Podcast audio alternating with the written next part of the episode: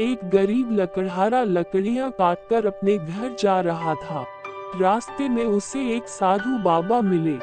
सर्दियों के दिन थे। साधु बाबा ठंड से ठिठुर रहे थे।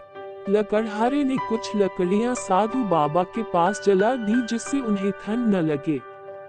उन्हें बहुत आराम मिला। खुश होकर उन्होंने लकड़हारे को एक अंगूठी दी। उन्होंने लकड़हारे को बताया कि यदि वह इस अंगूठी को पहनकर मंत्र पड़ेगा तो उसके सामने पैसों का एक पेड़ उगाएगा। फिर वह जितने चाहे उतने पैसे तोड़ सकता है। उन्होंने लकड़हारे को एक मंत्र भी बताया।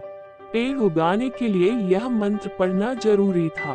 लकड़हारे ने साधु बाबा को धन्यवाद दिया और अपने घर आ गया।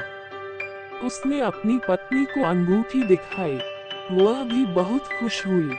अब उन्हें जब भी पैसों की ज़रूरत होती थी, वे दोनों पैसों का पेड़ उगा लेते थे। एक दिन उनके एक पड़ोसी ने उन्हें ऐसा करते हुए देख लिया। उसे लालच आ गया। एक रात उसने वह अंगूठी चुरा ली।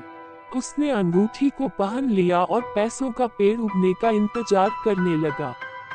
लेकिन कुछ नहीं हुआ। उसे पता ही नहीं था कि पेड़ उगाने के लिए मंत्र भी पढ़ना पड़ता है।